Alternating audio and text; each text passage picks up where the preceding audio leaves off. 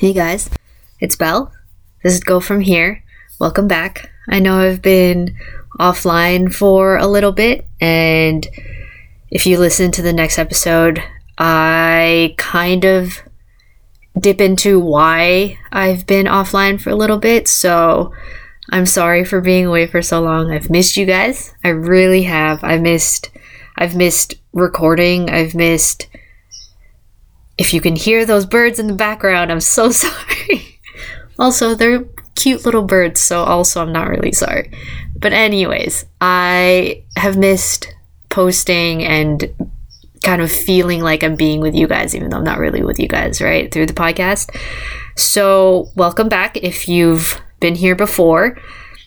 Um, quick note it's with Liza from Psycho Beauty slash Naked Tongues her and Sandy's podcast. So if you guys have been here before, you know what these episodes are like. If you haven't, just a quick warning about any sensitivity triggers or, you know, the topic we choose to talk about are usually kind of heavy.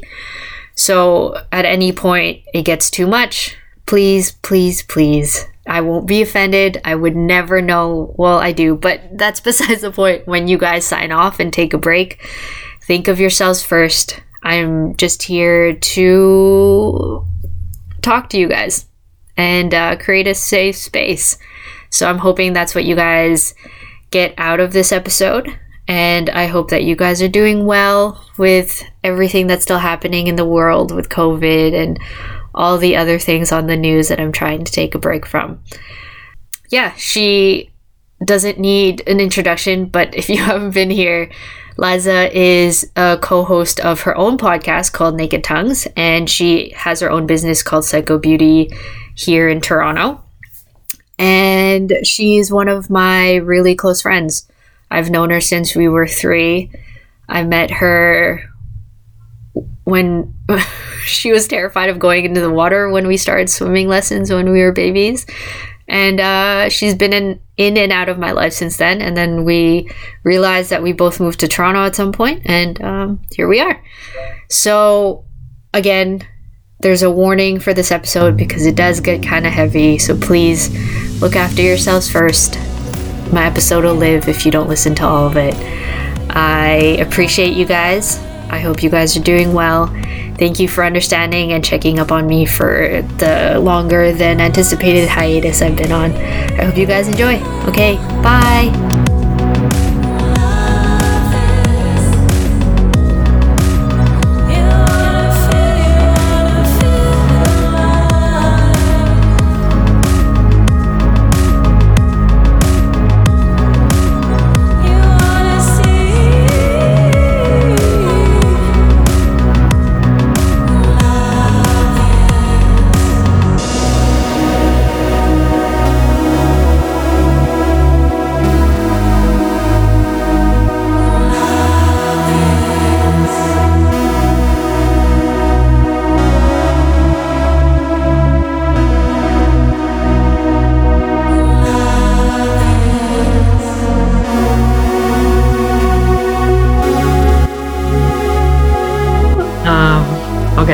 So, uh, just to start, oh my god, like my experiences with the COVID grief and everything, it's it's been like this, like it feels like a roller coaster lately, especially. Right.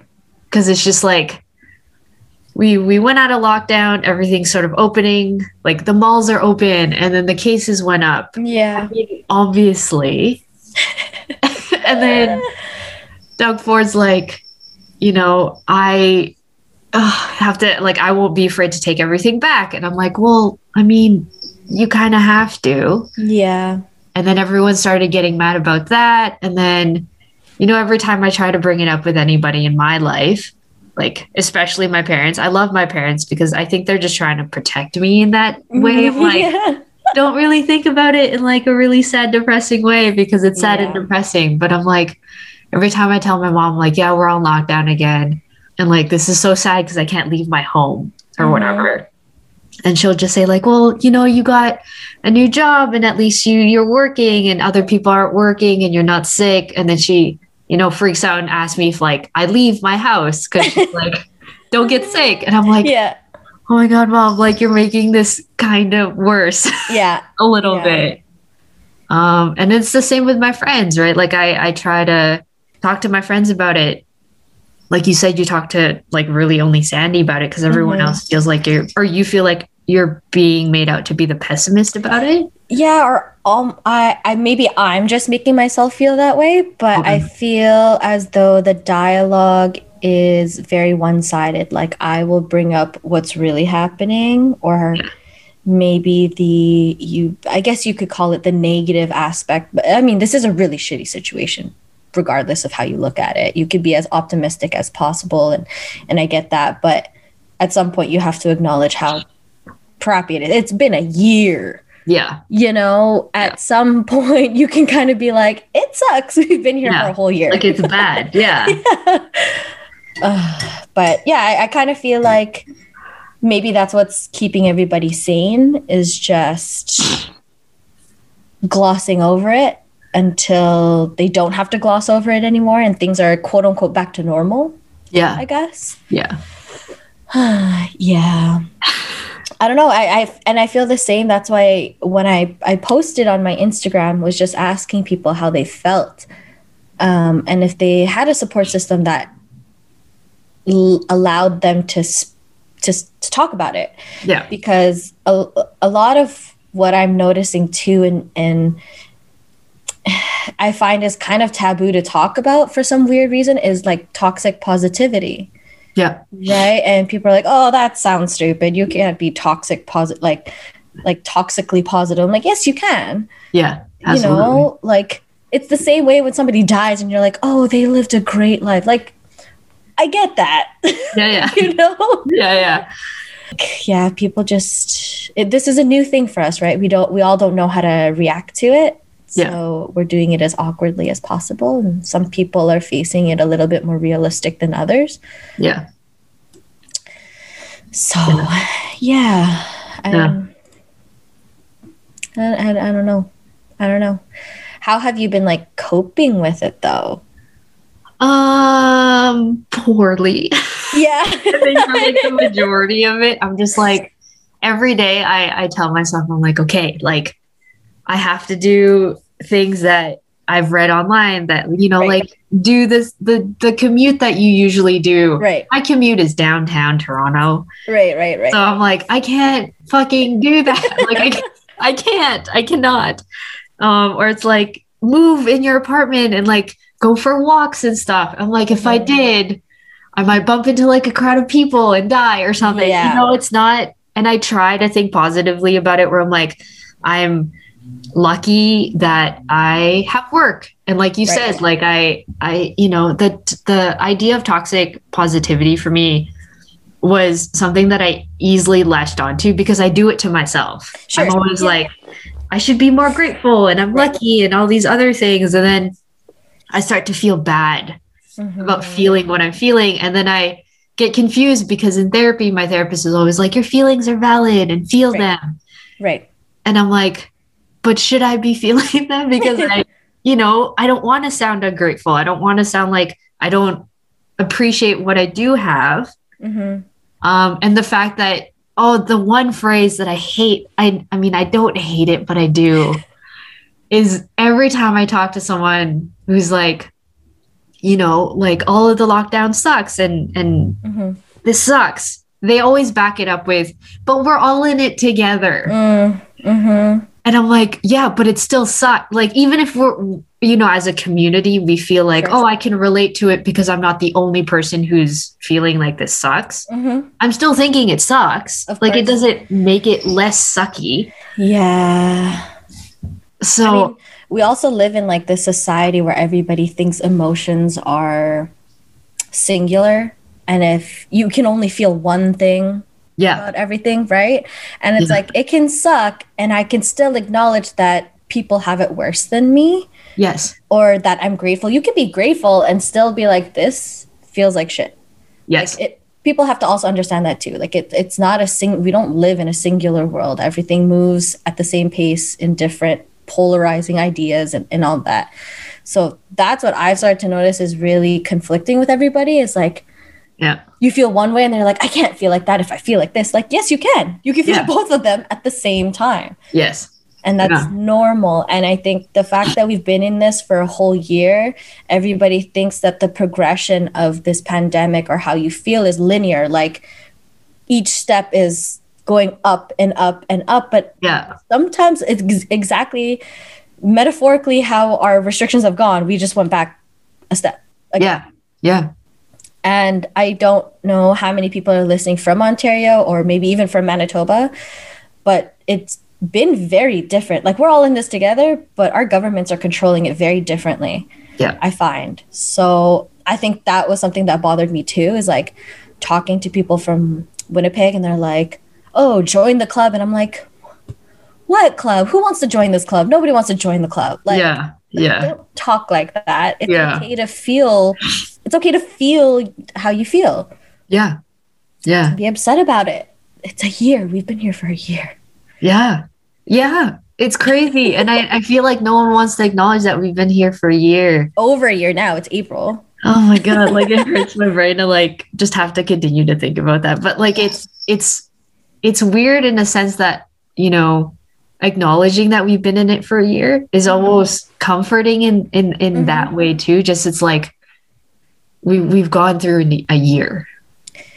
Yeah. See, we Right. but we've managed, right? We're, Yeah. we're still here. Oh, this is weird. I don't know. this happened last time, didn't it? When I was like, this is deja vu. Yeah, yeah. That's really Yeah. creepy. That just happened again. and we're wearing different clothes and we're talking about something completely different. That's so weird. Um, but yeah, it is it is weirdly comforting Yeah. Because we've been here for a year, so we've been managing our lives. And there was something that I read a couple of days ago on Instagram when somebody pointed out like um it it almost triggers your anxiety to continue living the version of yourself pre-COVID during this time, Yeah. right? Because you haven't acknowledged that the world has changed Yeah.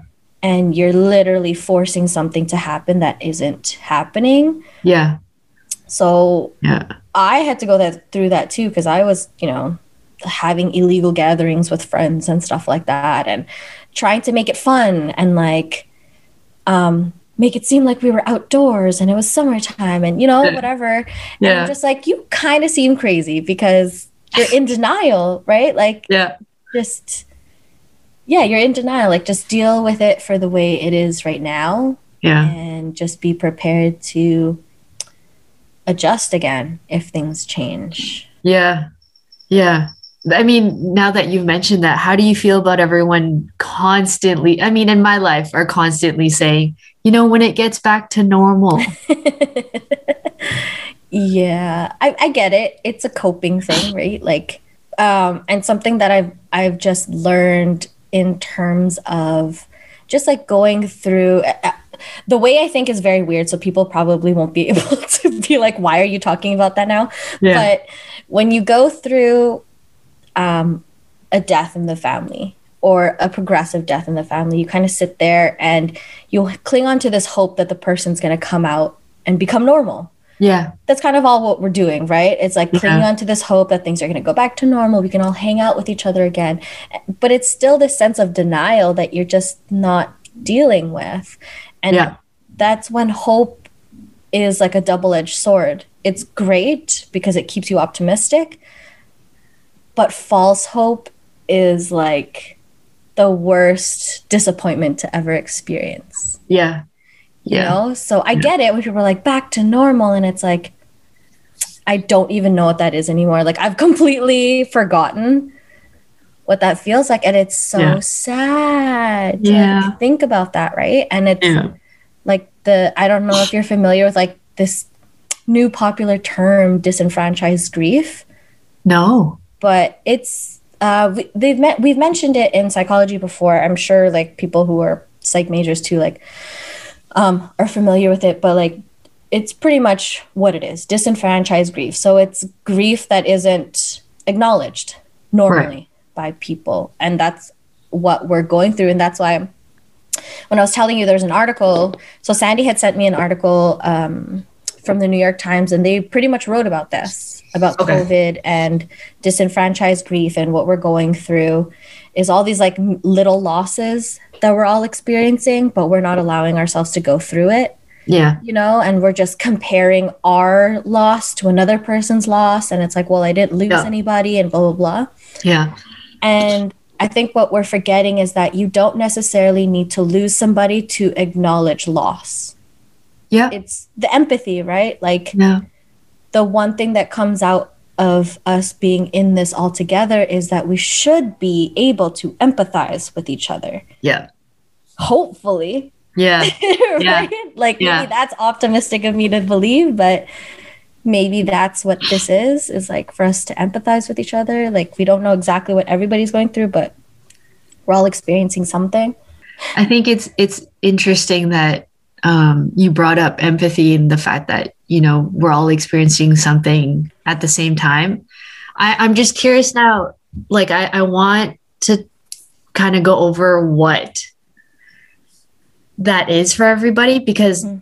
so I recently have actually lost someone Mm. um, she was a mentor in university, and like I swear to God, I think she saved my life when I was in university. Mhm. Um, and like to cope by myself Mhm.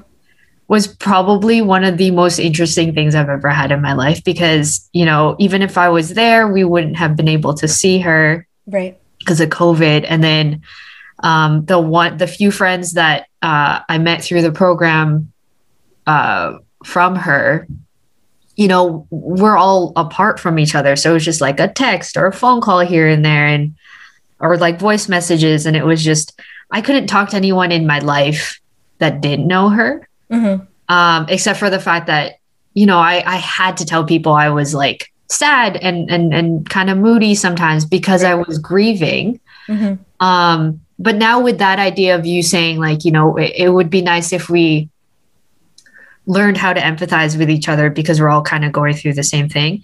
It was a really interesting feeling to know that that definition is so different for everybody Sure. Yeah. right and like like for me if i if i were to say my experiences of how i've been going through covid feels like everyone else can relate to it probably isn't true Mhm. so for someone to say oh i totally understand what you're going through is is interesting when you start to talk about it because it's Mhm. just like i've felt like it sucked and like Yeah. i hate this and someone else could be like i mean you know working from home was actually really nice because i've always been an introvert or whatever Sure. Yeah. um, but the loneliness part of that is what sucked and Yeah. then to try and empathize both ways and say like i totally understand where you're coming from sometimes when you don't want to talk about it but you say you understand where you're coming from is is weird in the sense that like no one wants to talk about what it is that they understand Mm-hmm.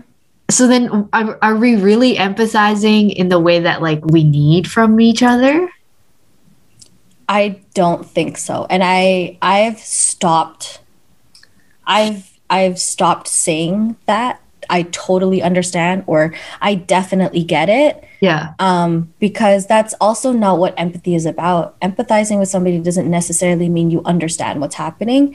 yeah You understand their emotion rather than you understand the situation. yeah Right. So to say to somebody, I totally understand, it's like, it's a trigger to be like, oh, do you? You went exactly through, yeah you know, everything I went through in my life. yeah So what I think I would hope people could learn to understand, and I think is the silver lining if you practice it and become aware, is how to communicate correctly with people now. Yeah. Um, I've stopped saying I totally understand, and most of it is I hear you.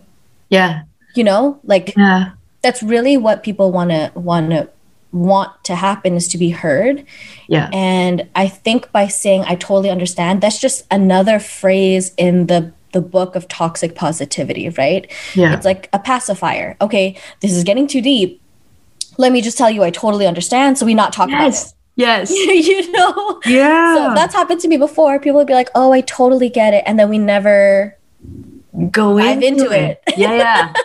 Oh and my you god. feel you feel so weird because you're like, should I keep talking about this? Yeah. Or uh, are we done talking about it? Yeah. And I think it is it is really good practice to be talking to people um, in a more candid way, and maybe even getting into discourse with people and being like, "Do you?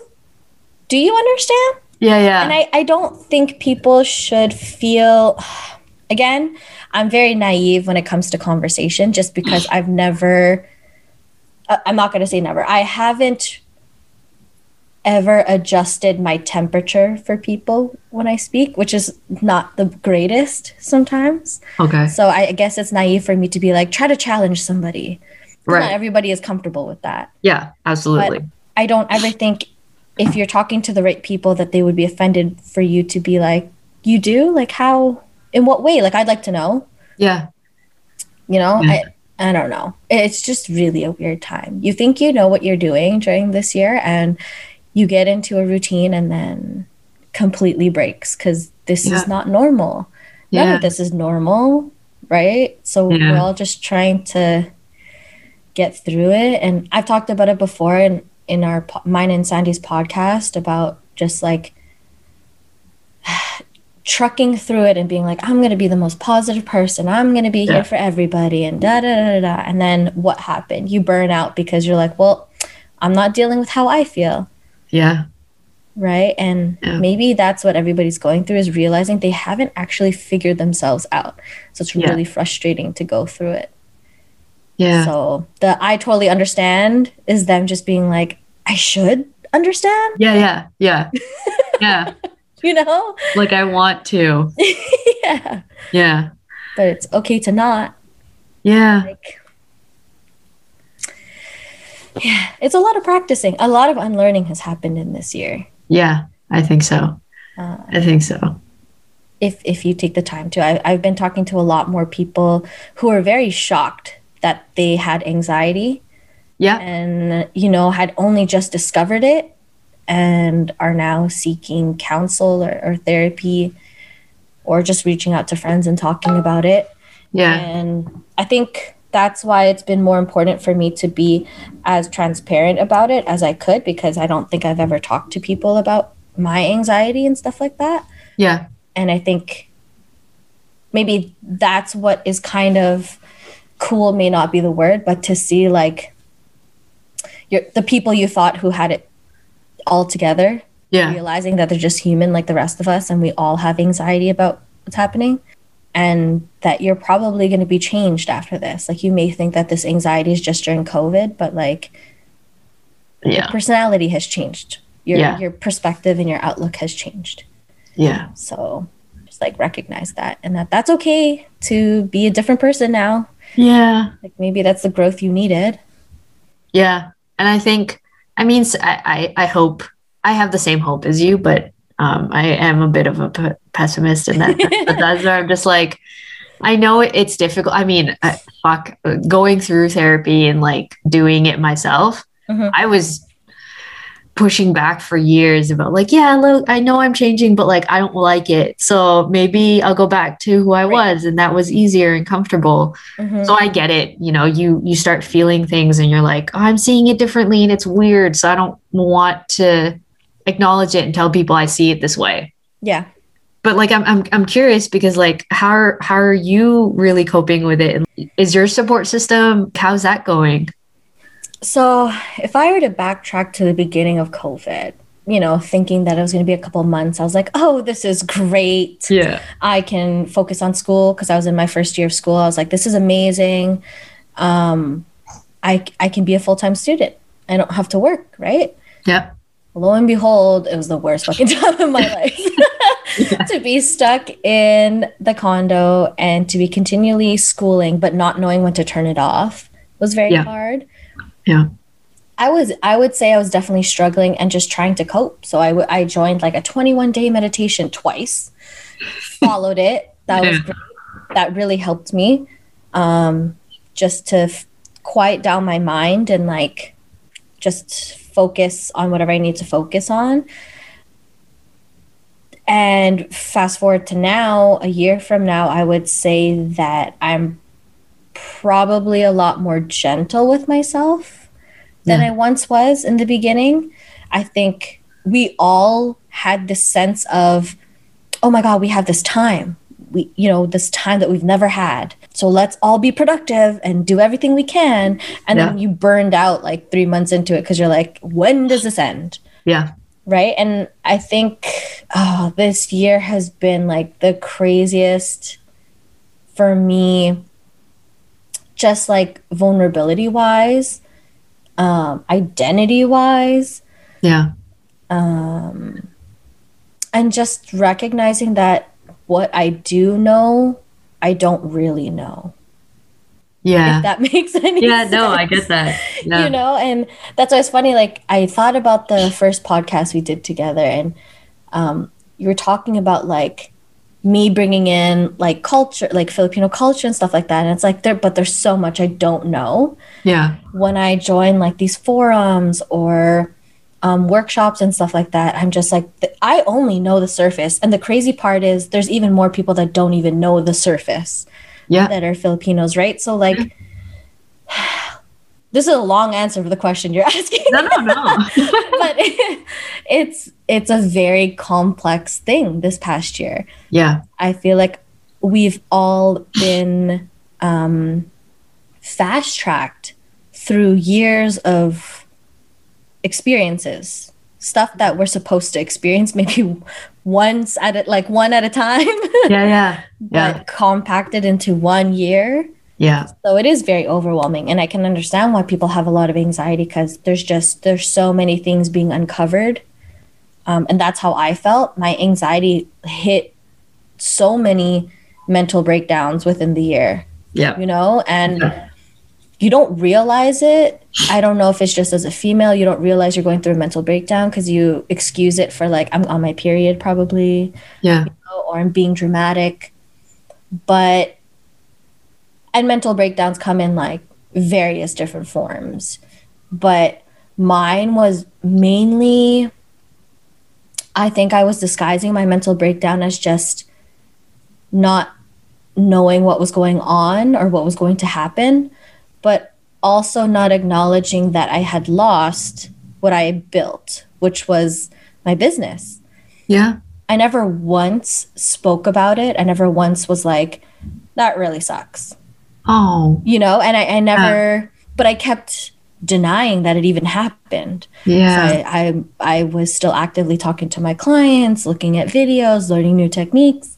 So I never really coped with the fact that like I opened up my business in October. It was shut down at the end of November yeah. right and you have all these dreams of things that you were hoping to to to do Yeah. with it and then here we are in april still sitting here waiting for it to open so Yeah.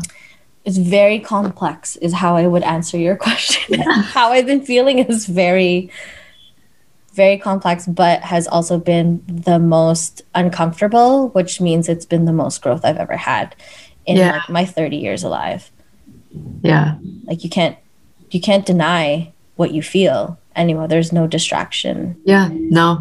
you just got to go through it Yeah. yeah so for the people that like were really are are similar to me where we're very good at keeping it together Yeah. and being there for everybody else i'm pretty sure this past year has been so shitty for you Yeah. because everything you've been hiding has come out hmm you know and you're trying your best to run from it but You can't. can't. you can't Not anymore. Yeah. at all No.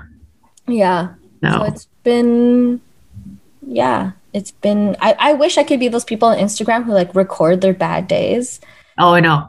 And put it on. Yeah. Same. But I'm just like, how do you even do that? Yeah. How do you time like, oh, I'm having a bad day. Let me put the camera on. Yeah. Yeah. Uh, but yeah, I, people see me on my best days for sure. Nobody Yeah. really sees me on my worst days. Yeah. And I think that's also another thing too, like because all we have is social media and we're not able to see each other, there's a disconnect in understanding that when people aren't on social media, there's a life that happens. Yeah. Beyond that. Yeah. Yeah. And I've even had conversations with family members who discount celebrities feeling bad. And they're like, oh, yeah, because living in your house with a basketball court and da da da is so bad. And it's like, wow, we've really forgotten the like the humanity and like people are all human. Yeah.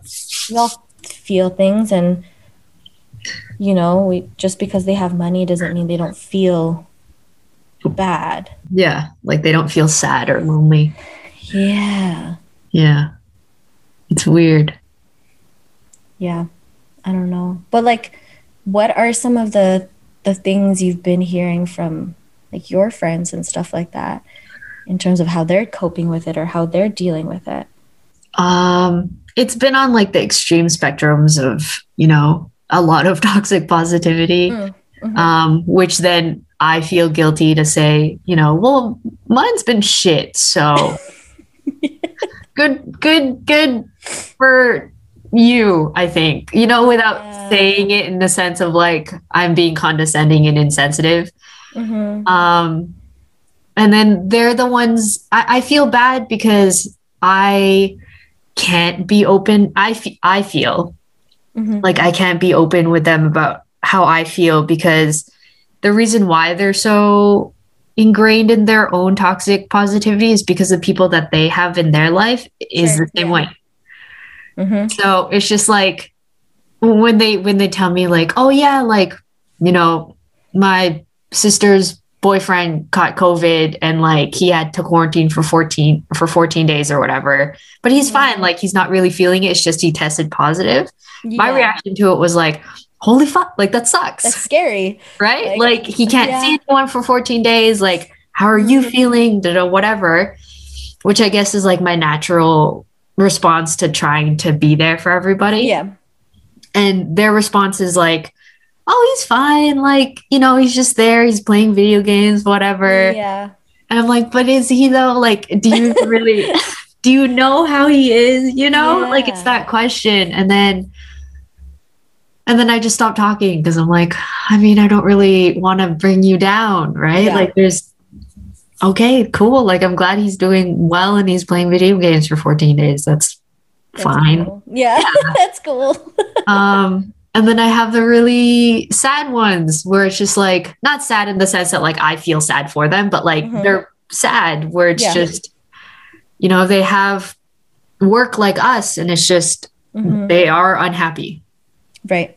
right but they don't want to talk about it because they're just like i don't know who to talk to and it's just Mhm. like everyone makes me feel guilty and then when i bring it up and i try to be there for them because god i always try to be there for everybody Mhm. and then I forget my own goddamn feelings. But anyway, Yeah. um, and then they're just like, and it's like this outpour of sadness and loneliness, and I'm just like, ah, I can't tell you that it sucks. you know, I can't tell you, and and and I I learned that the hard way, where it's like, for me, for someone to say, I hear you, Mhm. sucks, Mhm. makes me feel better Mhm. But to to have my friend say that and me go i hear you. That sucks doesn't necessarily like quote unquote work all the time. Mhm. right? Because it's just like i know it sucks. Don't tell me it sucks. Yeah. so then i'm just like i don't know like what to say. And i've actually learned to be comfortable saying that now where i'm just like you know what? I i have no idea what to say. Yeah. I, I don't I, I wish I could say something to you that feels supportive or sounds Mhm. supportive, right? But it's like I I'm not in the same boat. Yeah. I don't know how that feels like. I don't know how extreme loneliness feels. I don't know how Mhm. it feels to like hate my job right now and Mhm. want another job, but I can't get rid of this job kind of feeling. But I like I don't know how any of this is for you guys. And that's helped a little bit in the sense that like at least for those extreme side of friends, they have felt like, oh, at least I can talk to Belle Yeah. and say how I'm really feeling because in front of their other friends or family, you know, like I've heard stories of some friends who would tell their their friends and family like you know, I, I am feeling really anxious and like all mm-hmm. of this is scary. And I've had, I've heard responses where their friends and family are like, I'm so happy that you've kept it together for me. Oh. And I'm like, um, holy fuck. I don't even know what, like, and then my response to that is always like, I don't even know how I would react to that. Yeah. Like to have my parents say, I love that you're staying so strong for us would be like, so I can't tell you anything anymore. Yeah. Like, what um, does that? I have to keep being strong, right? like, do I have to keep up this facade of like, like just because I mentioned how I feel kind of weak and broken right now, Mm-hmm. you tell me that all this time that I've been strong for you is all you want from me forever. Like, I. I mean, I can see where you are feeling lonely and depressed because Yeah. of responses like that, but Right. I mean, what do you really do at that point? Like, fuck. Yeah, that's a loaded um, response. And I've heard that a lot from my friends. Really? Really, which is sad. It's always variations of like, you know, I'm so glad that, you know, you're doing so well because we're feeling this way. And then it's always a Mhm. response of, um, you know, I'm feeling sad, but you're keeping me uplifted or whatever. Yeah. And I'm always like, oh, cool. Oh, I don't know. Uh, yeah, that's very hard. But I hope that person has people to like. Sometimes you need to throw a fucking like this sucks party, like a pity party. Like yeah, yeah. you just got to get it out of your system sometimes. And if you don't get get to, yeah, that could be very lonely.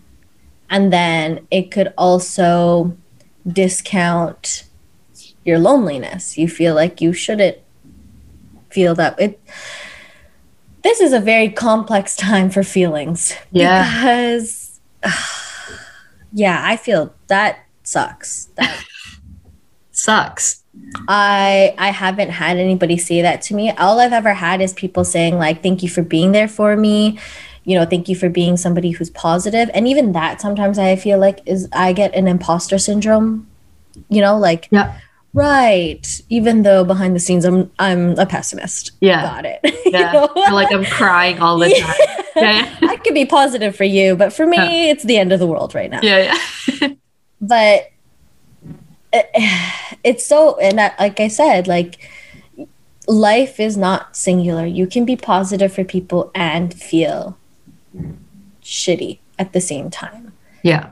and i don't know maybe i'm positive for people because it, honestly it's definitely changed there's a lot of people in my life throughout this year that i've recognized have been uh, had an amazing supporting role in my life with Yeah. just finally hearing what i'm saying and like actually asking how are you Yeah. how are you doing which i don't think i had with a lot of people prior to covid because i was the person constantly asking everybody else how are you doing Yeah. and Yeah. it wasn't until i opened up with my anxiety and like really explained it then people were like oh she doesn't have it all together Yeah. let me check on that person so if i had a parent that said thank you for keeping it to like being so strong for us i would be like Uh. so that's your role because you're my parent and Yeah. i'm not saying for everybody to say it in this way that's this Yeah. is just how i feel if my parents had said that to me yeah, I would just be like, but that's your role. Like you're the parent if we're gonna go into like expectations and roles. Yeah. And you know, we're we're all experiencing this for the first time. So to expect somebody to be a an anchor through Yeah. this time Yeah. is I think very naive and very harmful. Like you said, like your friends feel alone Yeah. because of that. And that is so sad. Yeah. I don't know. I hope they listen to this podcast and like realize like it's a it's okay to It's okay. kind of feel a little angry for somebody to say that oh yeah. and not also not knowing what to say either. Like Yeah. I guess uh, you also have to read the room, I guess. If that's not the room for you to speak about that stuff, then it's not the room for you to talk about it. Yeah. You can talk to your friends. And I don't know. That's why, like, for me, um, that's why I say this year has been like very hard and uncomfortable for me. I've had to like let go of all expectation. Like, um, this is just like another thing.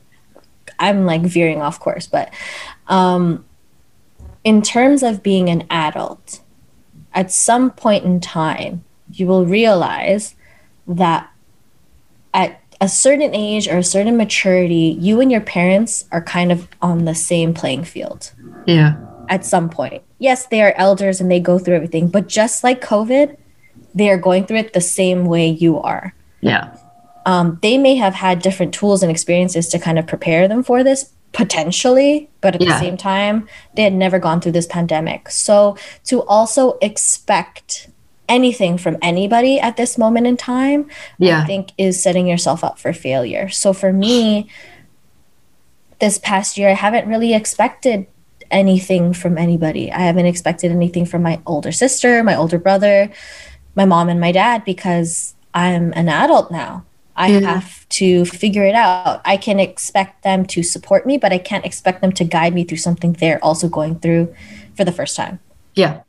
Yeah. And so that's why it's funny. While we're all in this together, we all don't know what the fuck we're doing. so we Yeah. can't we can't really help each other, but be together in the fact that we have no idea what is happening. Yeah. So I think that's why people just have to admit you have no idea what is going on. Yeah. Yeah. And as Filipinos do best, we just make a joke out of it. That's Yeah. how we cope. You Yeah. know, like this is a whole joke. Like you can't believe it's happening. Yeah. And I made like this joke with my girlfriends when we're like, oh, we gained so much weight. And I'm like, yeah, but this is the one time in your life that it doesn't matter. Like every it's happening to Yeah. everybody Everyone's yeah. Yeah. you know and i guess maybe that's what it is too for a lot of people like if you don't have a comedic support system Yeah. it can be very lonely and it can be very sad if Yeah. you can't find people you can just be like what the fuck is going on and like make fun of the situation or Yeah. maybe that's why people make a joke of Doug Ford all the time because that's the only way they can express how ridiculous everything is. Yeah. You know? Yeah. So I, I hope at some point, if you're feeling really, really bad about the situation, just like try to pull a joke, even if it's a bad one, like, Yeah. or watch something funny, or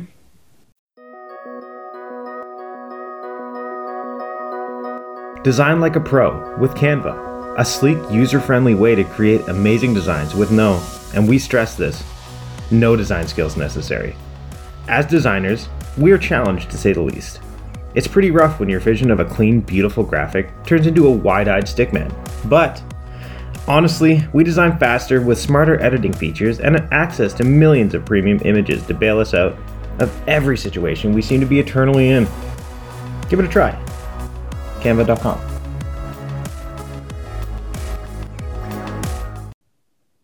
yeah, not, don't like bury how you feel. Yeah. Feel what you feel, but try to find some way to cope with it, I guess. I know. I know it's hard to like explain to feel how you feel and embrace it, but like don't embrace it too much is what like we're trying to say. Yeah. Yeah, I mean, yeah. Every day is a different day. I could be in the most amazing um, mood, be Yeah. very motivational, very positive, and productive, uh, like for a few hours, and then I'm just like, no, for what? What am I doing this for? Yeah, yeah. Yeah. you know and it's like just allow your if you have the privilege to do it just allow yourself to just go through those moments Yeah. and yeah i feel like social media has been something i kind of let go of a little bit which has Yeah. really helped me yeah. Same. and maybe that's a, a, um, a solution for some people is to kind of lay off it a little bit and maybe dive into some netflix instead Yeah.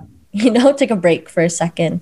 Yeah. Um, and because also for me, because some of the rest of the world is moving on, it bothers the shit out of me. oh, uh, yes. You Fuck yeah. know, Yeah. people traveling, businesses opening, and Yeah. people just acting like this never happened. Yeah. Yeah. And I'm just like, and here we are in Toronto, potentially going into another lock, full on lockdown. Yeah.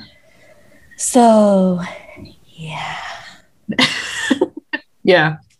Same. Yeah. I have uh I have a few questions now because you've um obviously triggered more questions the more that you talk. Um so my first question lands on the support system, like trying to find your people. uh, I mean Mhm. your people at this time specifically. Um I, the biggest thing the biggest pattern I noticed, which is sad for me and I can only imagine is a little bit frustrating for my friends and family, is that a lot of their support system have uh like I guess like the mental challenges that you and I do and that they Mhm. do. So to have the responses of like either toxic positivity or like that whole, you know, I'm glad that you're keeping it together for us Mhm. response doesn't make any sense to them because it's Mhm. just like I go through, you know, anxiety and depression or whatever. I know that you go through an anxiety and depression. So it's it's it's almost confusing for me at least to have someone respond that way when they feel a, a variation of emotions obviously Mhm. but it still conjures up the diagnosis of like they have anxiety they have depression they have um, panic attacks and everything else so to have the response like to have um like the the i don't even know what the word for it is without f- sounding incredibly insensitive but like to to to be that person who can say I like that you can push your feelings down for me when I'm the one who's also dealing with the same things that I know you do, obviously in, di- in a different way, but Yeah. you know, we're diagnosed the same. How do you like I I, I want your perspective on like like what do you how do you like oh my god, how do you even like like deal with that and then like do you even want to find other people when the people in your life that you want to count on that you think understand you the most don't Yeah. I mean, hmm. You mean like dealing with somebody who's in denial about the fact that they have anxiety, but they'll just like hide it with a blanket statement? kind of like they've they've i guess like that's the pattern that i've noticed that a lot of my friends and family who have friends and family who deal with anxiety and depression and panic attacks and stuff like that they they know that they have it but like you said they kind of don't acknowledge it Mhm. so then when they're talking to their friends and family who they know have it Yeah. they also don't acknowledge it and then Yeah. it becomes this whole like we're all anxious and depressed but no one wants to talk about it Right. thing So, in terms of my support system, it's very, very small. I have my husband, I have Sandy, I have my sister, I have another friend that I've become really close to through Instagram this past Ooh. year. Um, and one other friend in Winnipeg who I've gotten really close to. And ironically enough, all of the people that are in my camp are people that I have helped during their anxiety that they didn't recognize was anxiety. right Um, so I think that's where my support system has become this like honest and candid group of people because they saw me with my anxiety right and so they know they can't hide it. right Um, so they've admitted to it and we talk about it. yeah I think it's really hard when you have somebody who and and this is what's funny is the last podcast episode that I recorded with Sandy and one of her friends Ella and we spoke about anxiety. If you ever listen to it as we go on in the episode towards the end she starts to realize oh my god, I have anxiety. Yeah, yeah. Right? And it's it depends on how much that person who has family members that has anxiety wants to open up to the fact that they might have it. Right. I think, especially if they have been a support system for somebody else who has anxiety, it's hard for them to. I'm sure that person knows they have anxiety. Yeah. I'm sure they do. Yeah. But they also know you have anxiety. Yeah. They're like, well, if that person came to me for support, how am I supposed to support them? Because that's what happened to me. Not a lot of people thought I did. They just thought, oh, I, am just like very good at human behavior and psychology is something I'm into. But Right. without recognizing the reason why I went into it is so that I can understand more about myself Yeah. and about my family's history and my family's trauma and their anxiety. And it wasn't until I started talking about it that they were like, oh, so how I've been feeling, she's feeling. Yeah. And I've been had to continually tell those people, like, even though I have anxiety, I don't want you not talk to me. Yeah. Right. That I think Yeah. that's been the hardest part is Yeah. slowly seeing that people know their boundaries now and so they won't talk to me about stuff and i'm like i'm totally fine like I, Yeah. i'm actually dealing with my anxiety Yeah. so it helps for me to me helping other people helps me Yeah. Yes. so i don't know if you have somebody in, in your camp that's like in denial of anxiety and you know that they have it they Yeah. probably know they have it and they're just hiding it right now Yeah. but eventually they're we're going to like have a breakdown at some point Yeah. I think and that so. sucks and that sucks as like people we know because we've had those moments and you don't Yeah. you never want to admit you have anxiety until you have that moment and you're like Yeah.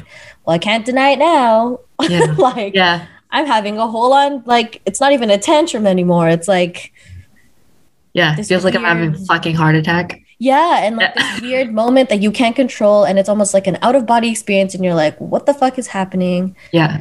Yeah.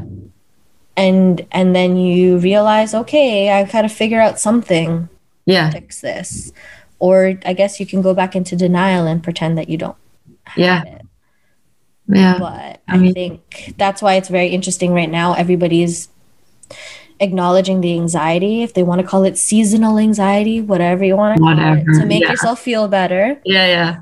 um, we all have it. I think there's been a lot of traumatic things that have happened, not in just this year, but in our lifetime. I Yeah. think. Yeah. Um, so to have gone through all those things and then also see it on the news, commemorate it every year, Yeah. right? Like even 9 11, commemorating 9 11 every, Every year. year. Yeah. And we have to be reminded of it every year. Yeah. You kind of have to question is it patriotic or is it also harmful? Yeah. I don't know. Yeah. Right. Yeah. And I feel like that's what this time during COVID is going to be now moving forward is like, remember that time that Yeah. happened and Yeah. X amount of people in the world died. And, you know, Yeah. so it's, I don't know. Yeah. That's hard. Right. Yeah. I, and I don't even know how I came across my support system. It just became, A thing. Yeah. Yeah. um, Yeah. and just the people that are willing to talk about stuff, Yeah. you know? Yeah. I'm like, that's cool. So we can talk about anything. It's That's great. nice. Yeah. No, it is nice. It is nice. Mhm. Um, so my next question, because you brought up something else while you were giving me your perspective, is uh so what if someone acknowledges that they have anxiety, Mhm. right? But when it comes to other people's anxiety, they their response is always I know how you feel because I deal with anxiety but the way that they deal with anxiety is uh not to deal with their anxiety so then when they're telling everyone else how to deal with their anxiety. It's like, oh, it's fine. Like it'll pass. It's su-. like they'll, you know, they'll use the right trigger words where it's like, I know it sucks. And like, oh, it probably feels like you're having a heart attack or like you can't mm-hmm. breathe. I get that. And then the response to that is always, but it'll pass or like it'll get better. And I'm just like,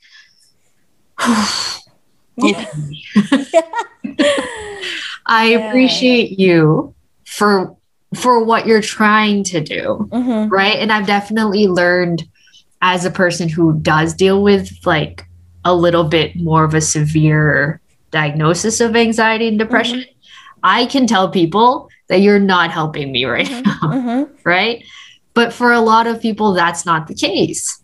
So, how do you deal with someone? Well, not deal necessarily, but how do you, um, like, how in that situation where someone who has anxiety is now almost like deflating your anxiety because they think that everyone's anxiety is It's the, same. Yeah. How do you like that? Oh. Um I'm trying to think back to like some raw conversations. Like so I've had pretty probably say I don't know, I've lost track of time. So maybe like 6 months ago had this really deep conversation with my brother and sister. It was very very heated but also very necessary. Yeah. Um in our family were we have been conditioned to be very passionate when we speak. So it, to everybody else, it sounds like a fight, and I guess maybe it is, but to you guys? yeah, for us, that's our way of communicating. That's necessary, I think, Yeah. and we had a very interesting discussion about you know my dad's addiction and and, and how as kids uh, we started talking about all of our perspectives and da da da but we weren't hearing each other Yeah. we were just talking about it and almost instantly became a competition um, who experienced it worse. Yeah. and at the end of the day it made me realize like the degree of how we feel about anxiety also doesn't matter. It's not a competition at the end of the day. So for somebody who is in denial okay for somebody who is dealing with it- it's still that toxic positivity Yeah. you know and i'm happy that you even are able to say to somebody like you're not helping Yeah. because I Yeah. think that's a huge step because a lot of people would would not be able to say that. Yeah. And the reason why I brought up the conversation with my siblings is I had to say that.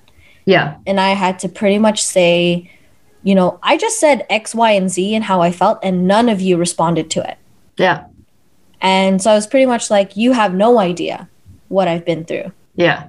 And it became, I think, a, a gear changed in their head Yeah. when I said it because I, I've I had to explain from a perspective of I'm the youngest, so I've had to watch you guys experience what was happening. But you never have to look to me to watch how I'm experiencing something, right? Yeah. So I understand how you guys feel because I've had to, Yeah. but you haven't had to understand how I feel. Yeah.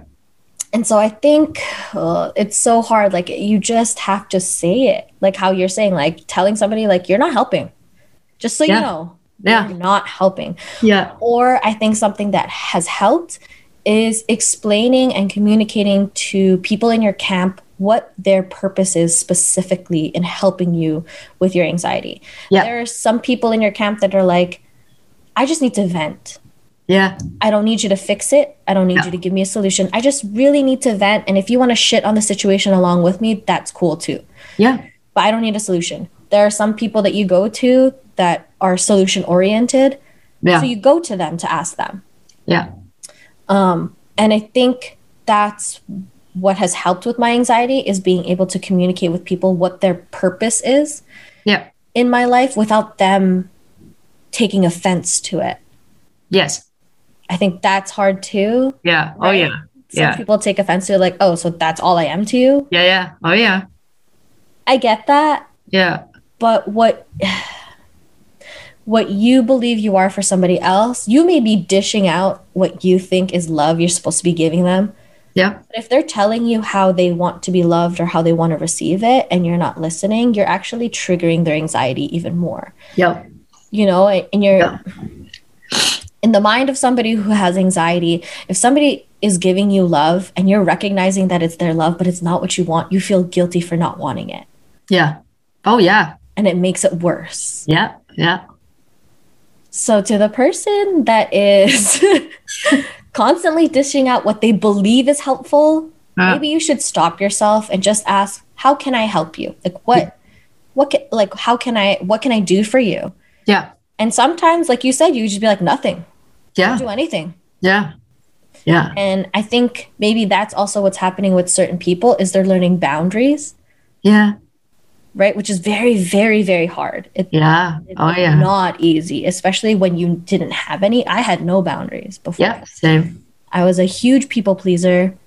Yeah. I just wanted everybody to be happy Yeah. until everybody wasn't, Yeah. right? And that's what I'm saying. Like this past year was very hard and very uncomfortable for me because I was then unha- I re- had to realize I'm unhappy. Yeah. So why is that? Yeah. So yeah, that's a long answer to your No. No. I love I don't it. know if I answered it in any way. Yeah. You did. You did. but um yeah I, I- it's all about communication right now it's the only thing we can do yeah. Yeah. To communicate with people we can't read people's body language if we can't be around them Yeah. and maybe that's where a lot of people are struggling like i think personally for me in terms of a marriage we've had to communicate more than we've ever had to Yeah. you know and it's definitely been a struggle i can see why some people are divorcing because they maybe have realized that the languages you guys are speaking are two different languages Yeah. They're very different. And that's why i'm saying like for people that have the privilege to be at home together is to take that time and, and find some sort of counsel if it's like physically a therapist or Yeah. if it's um, an interview of a couple talking about therapy or something Yeah. but it's just i hope people are taking the time to realize that life is hard yeah. no shit. Oh my god. you know and Yeah. Yeah life is hard Yeah. and, and maybe i'm speaking blindly because of where my level of privilege is from which is not the highest of privilege but i'm also not the lowest of it either yeah. Same. so yeah just realizing that life is hard and it's hard for everybody in varying degrees Yep. Yeah. and that you just have to try. That's been my like most recent thing is just try. Yeah. You're not going to be the best at it. Like how I just ta- talked to you before. You're like, you look frazzled. I'm like, yeah, because I just worked out and I haven't done that in a whole year. So I was just like, just try. Try Yeah. to work out. Yeah. You're not going to be the best at it. Yeah. I haven't done it for a really long time, but just try. Yeah. Um, so that's like my theme for this 2021 is just try. Try to be understanding, try to empathize as much as you can. Yeah. Um, if it gets too much, you can always step away from your phone Oh yeah. Absolutely. While we're talking to each other, right? Yeah. Um, I think I've had a lot more great communication from my support system when they're just like, "Do you have a minute?" Yeah. You know, just asking first. Yeah. Yeah. so that maybe I'm not, I'm busy today. And then I won't feel as obligated to be on my phone because I'm scared somebody's going to need me. You know, Yeah. Yeah. That's what's been really bad uh, for the year was like, this was my lifeline, right? This is Yeah. the only way I can contact anybody. So I was on it 24 7. all the time. Yeah. And just like, I'd be doing something, then my phone goes off and I'm there. Yeah. So Yeah. we're all just i wish i had i i'm i find it very interesting that google has all of these like how to deal with blah blah blah Yeah. and i'm like that's very hmm that's very interesting that you guys have these articles to tell us how to deal with something you're just dealing with The for the same. first time Yeah. Yeah. Yeah. Yeah. Yeah. yeah i think it's it's to add on to like just you saying that people just need to communicate more i think one of the biggest things that i've learned for the past years to ask questions hmm um, because I have a tendency to assume a lot of things because I, I, I, I always thought just like you did, I know what I know, Right. right? And then and it's now it's like holy fuck, I don't know anything. I um, and I think that that asking a lot of questions and just staying curious opened up a lot of conversations for me because it was always, you know, my response was always, oh yeah, that you know some umbrella thing of like oh that that must suck or like that's how you feel or whatever. And then the conversation would kind of end. Hmm but now it's like or i would react to it which is probably the worst thing about me sometimes or i'm just like well that's fucking stupid or whatever right? Yeah, and yeah. it's just like now it's like me trying to understand why that triggered me Mm-hmm. to want to say something like well that's really stupid. Hmm and instead be like, well, I mean, why is that? Or like, how come you think that like that? Like, I I, I don't get it to Mhm. why you see it that way. Right. Um, so I think that's one of the things too that pe- I hope people kind of embrace a little bit more is to ask questions more um, and just stay curious because it, I get it. Like, you know, communication is a huge thing.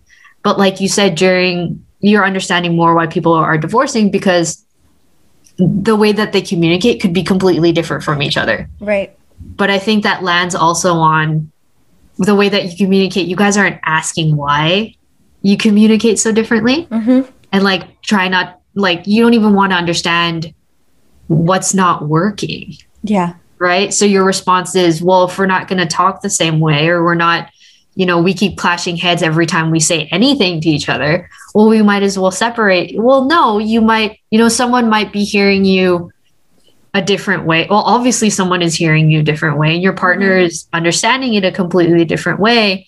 And it might just be how you say things right? Or for your partner it's like it really is very confusing when you talk. So it's like Yeah. it's all these things in their head, right? And for people who have anxiety, you say one thing and I'll run with it, Yeah. right? So it's it's one of those things too like that, you know, Chris is like actually really good with sometimes where it's just like he says one thing and my reaction is it to like be defensive. Yeah. And he's just like, but wait, hold on. Like, why do you always have to be so defensive about something? And then I'll run through the explanation of just like, you know what? I don't know. Like I Yeah. I felt really insulted. Yeah. like that split second you said that, I felt like I failed at something Yeah. and da, da, da, whatever. And he's just, just like, I honestly just I just I just wanted it a very specific way in a really calm way. And I'm just like, you know, I felt like you were and like all these other mm-hmm. emotions came out of that one thing. And he's just like, I didn't mean it like that. you know, like I I didn't I meant it for me and you know, you took it that way and you got super defensive and I reacted to you because you got super defensive. Yeah. And then it, it's moments like that that could save relationships where it's just like he could have easily been like, "Well, fuck you," you know, you're yelling at me for no Yeah. fucking reason, and I'm like, like whatever, because now my anxiety is so high. But to you know, to have it turn around on you and say, to have someone ask you the question of, well, "Why are you yelling at me?" Yeah. See, that's where I like we react very similar, Mm. but I'm also very quick to just make up a reason for me to be right. Oh, okay. So if Kevin were to ask me, it would be very quick for me to like know exactly what to say, which is a very, very bad trait to have. And I like try my best to not be like that. Yeah. But I've also kind of explained to him because he he gets we're almost like a very bad combination. We feed off of each other, which is not good in a situation like that. If Right. if I'm hot and my anxiety is like really intense, Yeah. he will feed off of it and he'll get frazzled and like we'll just start saying weird things and then it makes it worse. So that's been something we've had to uh, when I, when we finally have calmed down, we'll have a conversation about it calmly. Yeah. And that's just how we operate and that's how we move forward in the next situation that may happen. So I've been able to explain to him like just don't say anything. I know you want to say something so Yeah, yeah. bad. Yeah. Just just don't say anything in that moment because it makes it worse. Yeah. Um so it, it's very hard Yeah. and I have to work at it. He has to work at it. And it's it's a lot, right? Because it's like ego involved as well. Oh yeah. Oh yeah. Really heavy ego that's involved. And nobody wants to be told that they have an ego because there's only really one definition for ego in our society, right? It's like you're Yeah. cocky, you're arrogant, which not isn't necessarily true. Yeah. If you have an ego, that's not really what it means, but that's like a whole different conversation. But nobody wants to be told that their ego needs to be checked. Yeah. Oh Um, no. God no. but we all need to do it every once in a while. And maybe that's what's happening during COVID too when you know you're having a conversation with someone and you know that they have anxiety but they're in denial and you're like you need to check yourself right now because yeah. I know all of X Y and Z about your anxiety and you're just pretending to be this like martyr in the situation, Yeah. Yeah. right? And it it's hard. I've also had to step back a lot from helping people Yeah. I was very solution oriented. So when people came to me for help, I would have a solution right away instead of just letting them talk and let's talk through it yeah. And find a solution together Yeah. because like hurt people can't you can't help somebody. Trust me. I've done it so many times Yeah. because then you wrongfully make them or you wrongfully resent them in the end because you're Yes. like, wow, look at you. I got to help you. Yeah. You can't do that for me. Yeah. It's so bad. And you have to check yourself because that's just pure ego. Like, Yeah. why do you think you should help somebody when you yourself are hurt, like you're hurt, Yeah. Yeah. right? Yep. It's- I was doing that for years, like, Oh, same. you know, making Yeah. myself a martyr, like, oh, Oh, fuck yeah. like, I can help you. Yeah. Like, come on, Yeah. relax, Oh, yeah. you know? And Yeah. that's what I'm saying. This year was very uncomfortable for Yeah. me. yeah. No you kidding. know? Yeah. Wa- like watching things or hearing certain triggers and, and exactly what you're doing like wh- why why do you feel so triggered Yeah. it's Oh, not yeah. about you it, Yeah. this whole situation's not about you Yeah. Yeah.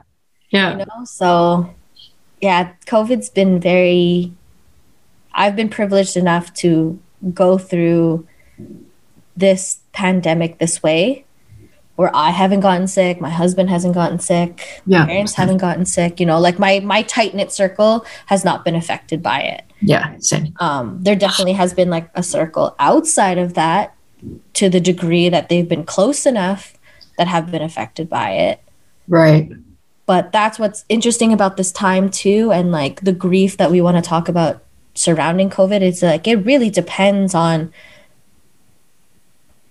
i wouldn't say the degree of separation to the pandemic but it depends on your experience if you had somebody who experienced covid and they didn't die and they had flu like symptoms then you just believe that that's what it is Yeah. Absolutely. right i have a lot of people around me that believe that that's just what it is it's a Yeah. really really bad flu Yeah. Same. and I'm just like, yes and no. Yeah. know? Yeah. I think it's very naive to think that that's just it, that that's the answer for all of it. Yeah. Uh, yeah, I am. Well, and how do you feel about? So we have medical professionals, Oh. and yeah. you know, a lot of people don't want to believe them. Yeah. So I just find it like how do how do you what are your thoughts and perspectives on the medical professionals that are um, our main source of information? Yeah. Like, do you take their word for it? Do you take it like with a grain of salt? Do you like, Um, get a second, third, fourth, and fifth opinion? like, do my own research. yeah. um, uh, I will admit in the beginning, gospel. Anything that came out of the CDC's mouth, I was like, done. A mask on, sanitize every few seconds. You know, anything I can do to prevent this from spreading, Mhm. I will do. And then they started taking things back.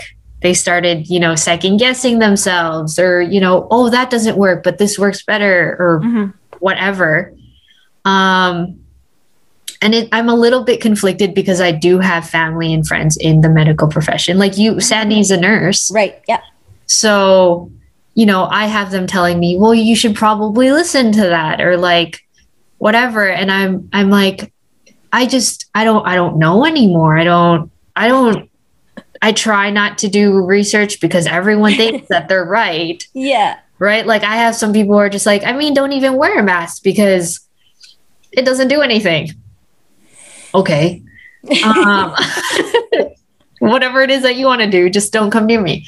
Yeah. Um, but I, you know, and then I want to be cautious hmm because my biggest concern isn't that I'm getting sick. Right. Because for me, I'm just like, I can deal with it. I have the privilege, like you said, right? Like I know how I have to cope with that if I ever were to get it. hmm Um, my biggest concern is being one of those people who don't care and just like cough on someone else and then they get sick and die or something. hmm Um, but I don't know like what to believe or who to believe without making it sound like I can't do anything as a human being anymore. And then the whole idea too, I've heard so many people say like, you know, they're just taking away our freedom. I mean, sure, Right.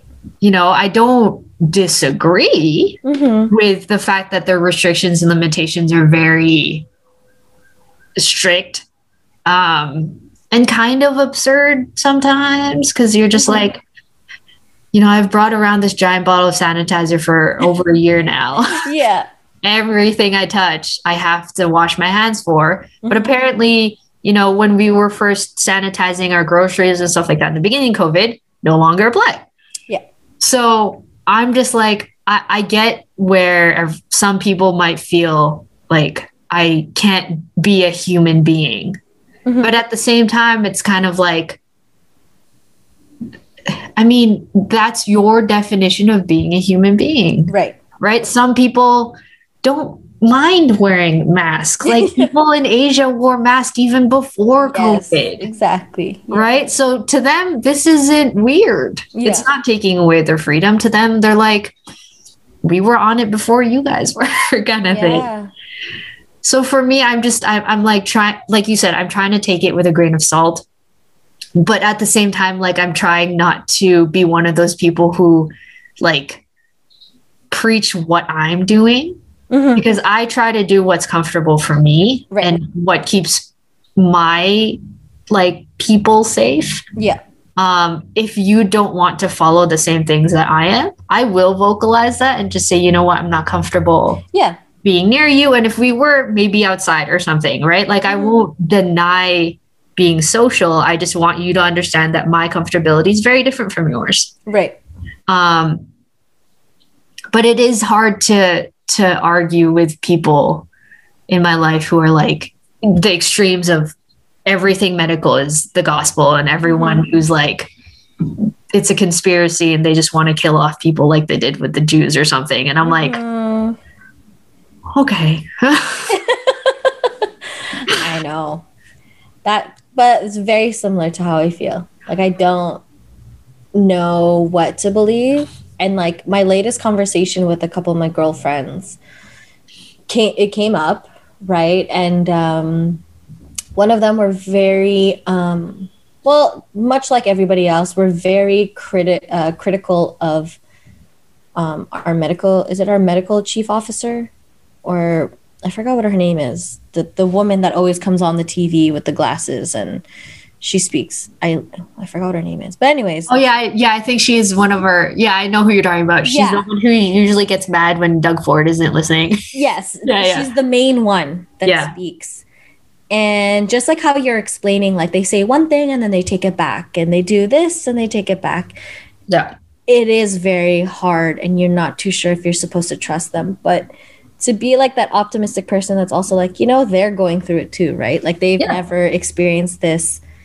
And if the ma- wearing a mask is the bare minimum, yeah I'm going to fucking wear the mask. right Okay. yeah And like you said, I've said it to my friends before, like people in China have been doing this for years. yeah Um, yeah they also, you know, and and to touch on freedom, I had this conversation with my sister too. So our freedom, no offense to anybody that does the, this is not a popular opinion, but our freedom, quote unquote, whatever it is you believe our freedom is here in Canada, is what is prolonging this pandemic. Yes.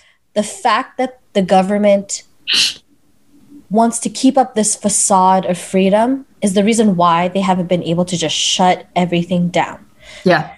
When you look at countries like China who had it, they literally shut their entire country down. Yep. No ins, no outs. And Yep. while we look at their country like that is not the type of government we want to have, and we're very critical of everything else they've ever done, Yeah. they were able to control the situation. So, Yep. with that being said, it's very hard for me to believe at this time that freedom is the one thing I'm fighting for right now. Yeah. Because what is this really? Yeah. Like, like you said, freedom to you might be different. Being a human being to you might be different. For me, it's like being free is being able to travel to Winnipeg to go see my family, and I can't do that right now. Yeah. That has it has nothing to do with a mask for me. Like I will wear a mask if I have to. yeah. Yeah. Yeah. But for me, freedom is being able to travel, and I can't do that right now because you're exercising your form of freedom, which is not wearing a mask, which is literally the bare minimum. And that's Yeah. why I was laughing during the wintertime, and I was like, "Oh, so everybody's wearing a scarf over their face? Isn't that a mask? Yeah. Yeah. Like, yeah. isn't that what it is?" Yeah. Just cover your face. It's the bare minimum. I understand it's a little uncomfortable, Yeah. but I have asthma. I wear a mask everywhere I go. Yeah. um i just i feel like it's very extreme and i've seen things that have been very extreme comparing the masks to slavery and all that kind of stuff Oh wow. and i'm just like this is a this is a reach. Yeah. Yeah. That's very much a reach and i think that's a very harmful reach to compare this to Oh, absolutely. it's it's been a very hard time because everybody has an opinion and everybody thinks their opinion is fact Yes. and that their opinion should be out there, but not understanding that your opinion being public has effect and you need to be held accountable for an opinion that you are putting out there. Yeah. Yeah. Um, and it holds so much more weight than you think it does. So with some of the conspiracy theories, I just I'm just like be very careful with what you're saying out there Yeah. because anybody will believe it. Like Oh yeah. drinking that like high high i don't know whatever those old people that were drinking that um chemical that um trump was saying would cure it Oh yeah. Yeah. Yeah. they died Yeah. So it's Yeah. just like oh this is so difficult Yeah. watching it and it's just like the bare minimum is if i don't need to go out it's not necessary that's fine Yeah. um yeah it's just yeah we've been here for a year now and it's doesn't seem like it's going anywhere because i Yeah. don't want to pinpoint it on anybody but i feel like if your form of freedom is not wearing a mask you're really taking freedom away from a lot of a lot more Other people. Yeah. Absolutely. Yeah Absolutely. I I am curious though, now that you've mentioned like the medical profession. I think my my biggest worry is that um you know how like you and I and everyone else who's kind of been growing uncomfortably all this time because we've had the time to do that. How do you think they've been coping because they are frontline workers and they i mean i hear it all the time on the news about like their mental health and suicides have gone up but you know i just i worry sometimes about like they don't get to do what we get to do. As uncomfortable as growth is and like realizing our boundaries and all these other wonderful but awful things at the same time hmm they have to deal with people who are sick and dying every day and then go home and not be able to be near their families. And like in in, in those moments you know if i was in their shoes i wouldn't be thinking about my boundaries or like you know how i'm feeling. I'd definitely be like i miss my family. I hate this. Yeah. So like how do you like what is your perspective on what they can do for themselves at this time because they can't really take the time that we've all been given to understand ourselves. Yeah.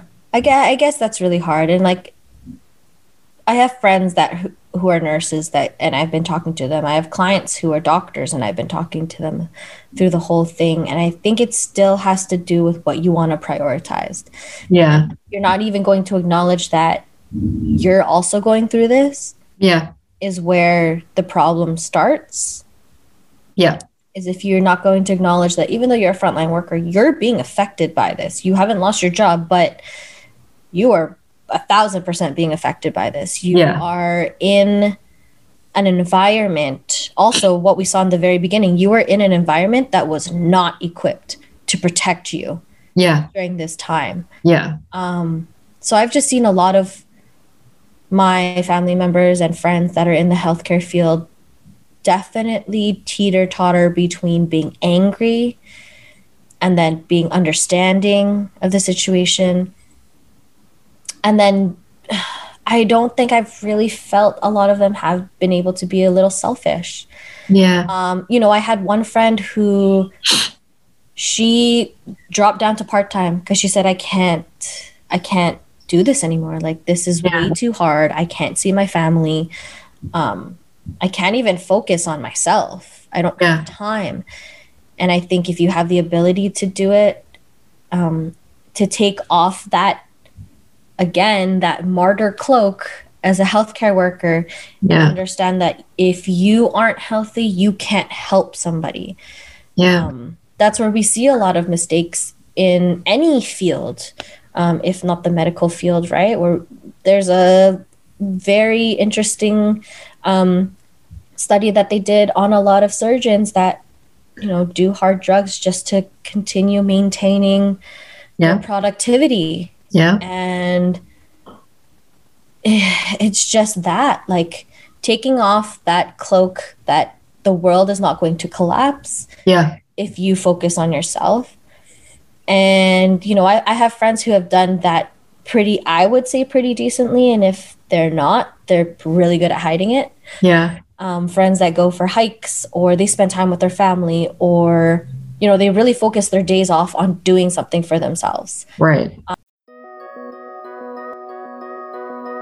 With a variety of stores to choose from, Instacart has made grocery shopping easy and safe to use.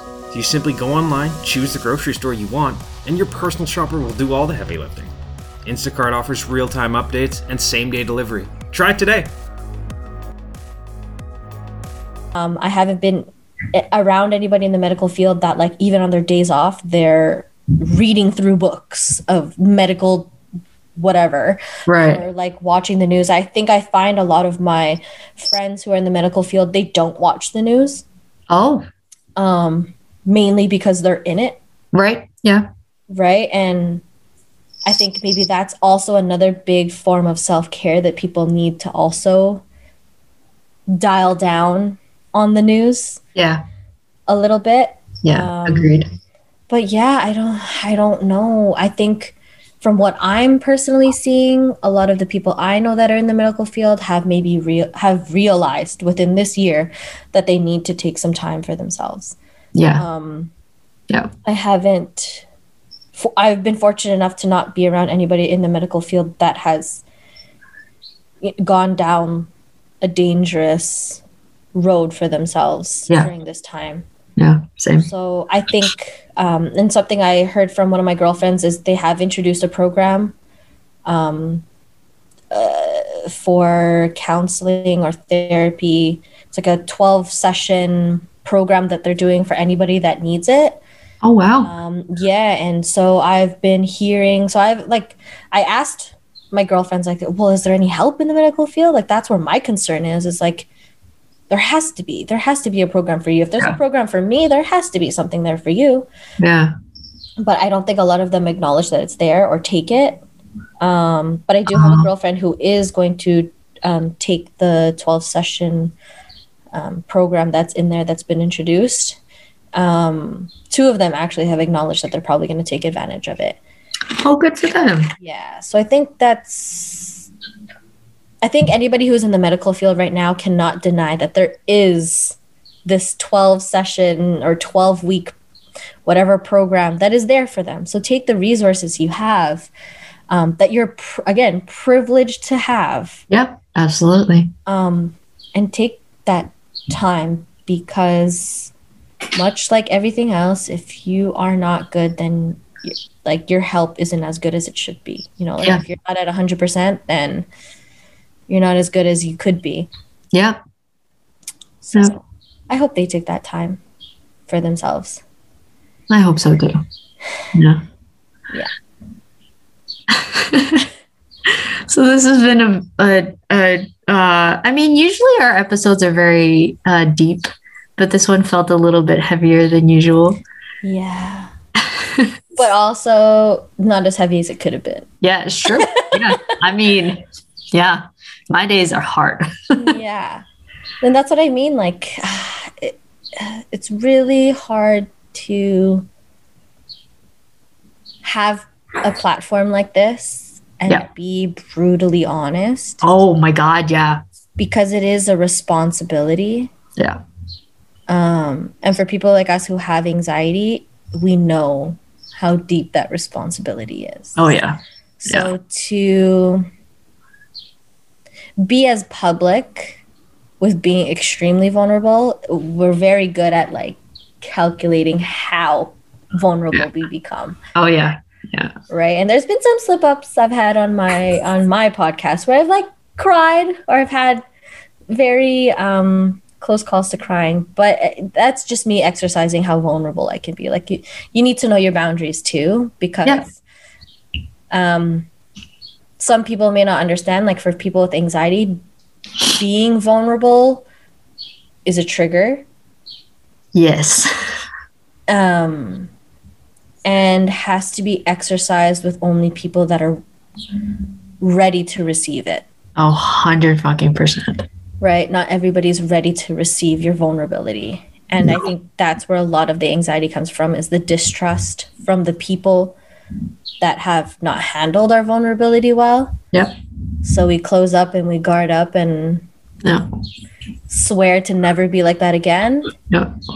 but um yeah you kind of have to like tiptoe your way through it Yeah. No. Yeah.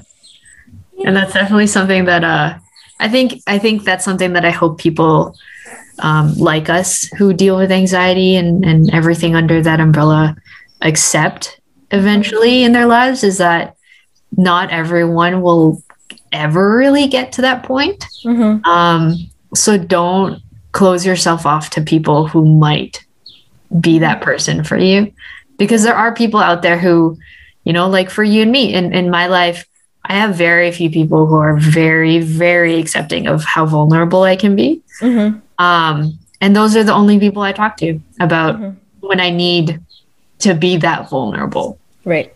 Right? And and i've slowly accepted that some of the people that i wish and hope and wanted to be those people are not people. Yeah. Yeah unfortunately Yeah. they're not. No and it and it it hurt in the moment and it hurt for a long time afterwards but you know it sometimes it saves relationships and it saves friendships and sometimes it saves family right? Like you Mhm. you have to pick and choose who you can be this person with. And it it doesn't mean that they can't be a different person with you. It just means you you can't be that person with them. Yeah. Very So- true. Very very true. I think comes with maturity and experience. Yeah. You're never going to know out the gate like who you can trust. Yeah um and who you can distrust. Like i i've tried that before and i've been very wrong. Yeah. About some Yeah. people where i'm just like i can't talk to you about anything. And then somehow like a drunken situation and i open up to them. And then the next day we're sober and we're talking about it again you know? Yeah. it's yeah. very interesting how how the how the world works. And you get to a certain point that you're like i really don't know anything. Yeah i know. Just accept it guys. We we all don't know anything. you don't know anything. And the things you do know stick with that. Yeah. You know like yeah. that's how i've had to see it. Like there's certain things where i have really good intuition with people. Yeah. But i've always been like oh you know what? Maybe i'm wrong. Yeah i've yeah. been pretty pretty spot on. Yeah. And i stick with that now. And i honor that. So it's Yeah. a learning experience for sure. Yeah. Trust your gut Yeah. or trust your body responds to it too. I, I find that like Mm, my gut will tell me in very very strong ways. I'll feel cold if i don't feel safe.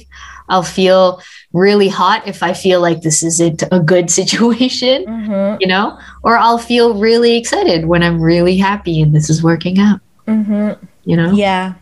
like i'll want to dance kind of situation so that's good. Hmm Yeah, listening to yourself, I think, is a big, big thing yeah that you can learn about this time. yeah Uh, especially like when we were talking about the medical field and stuff like that, right? It's like just do what feels right for you yeah and what makes you feel comfortable and understand that everybody's doing what's right for them, yeah however that makes them feel. So I used to be very angry about these anti-maskers, and I was like, you know what? The psychology in me is realizing that they're doing this because this is the only thing they have control over. Yeah. I get it. Do Yeah, yeah. thing, yeah know? yeah Um. yeah So you get to that point eventually, hopefully. Yeah, exactly. Um, so I'm hoping that uh, everyone, you know, take what you want to from this episode. Eliza and I are doing great. Today we're doing good. Yeah, today we're Right doing now. great today. Yeah, in this very moment. Maybe Yeah. later I'll probably end up crying at a Yeah. or something. exactly. Um, and I think that uh, I hope everyone, you know, be gentle. Like that's what Eliza said in the very beginning of the episode. You know, she learned to be gentle with herself, and I Mhm. learned to ask questions. So I think there's a lot to take away from this episode that I hope you guys take away from. Is there anything that you want to add before we say goodbye? No, I think we talked about a lot of things. Um, no, just trusting yourself. Yeah, Like that's a big how one. you said, like you ask questions, and if somebody responds in a certain way, it's like, okay, Yeah. I'm not gonna ask you that question again, and just Yeah. like, Yeah. be okay with that. Take it as it is. yeah accept it yeah oh well thank you for uh, asking me to do this episode. This was uh, this was really um it was a big relief to to be able to talk to you about this because you know you're one of those people that i definitely go to for a lot of things. So this was nice for you to be like how have you been doing? And i'm like Yeah. oh my god can we not get that started? Yeah, yeah. So I mean, wish me luck on this open facilitating I'm doing for Yeah, people going through luck. it. Like I don't even know what the hell I'm. I don't know why I'm leading you through this, but somehow we're gonna figure it out. i think it'll be great yeah Yeah. So for anybody that's listening, there will be an eventual facilitating of, I guess you want to call it disenfranchised grief or COVID grief, yeah and just to check in with everybody and see how we're feeling because Yeah. we don't know how long this is going to last. But also, I don't want people to forget that even if your province is going back to quote unquote normal, you Yeah. still went through something. Yeah. Yeah to recognize that and see how you're going to move forward with it. to talk about it. Yeah. Yeah. Yeah. I'll have it on uh, the Go From Here Instagram. And then Mhm. your uh, podcast. I know everyone's already heard your podcast, but plug it again. Oh, uh, so I have a podcast with a my co-host Sandy. Um, it's called Naked Tongues. We um, release our episode every second Thursday, and we talk about just anything, really. Yeah, no, your podcast is so good. Like every time I listen to your episodes, I'm always like, holy fuck. Like there's so many things I'm just like, it's blowing my mind. It feels you're I love your episodes with Sandy because you guys talk as if like you're talking within a group, but you know, Yeah. it's just you two. So it's nice. Yeah. You guys should listen. yeah, it's a good time. Yeah. Well, thank you for being on the episode today. Yeah, thanks for having me. Yeah. Thanks for hosting this conversation. thank you for listening. I'll see you.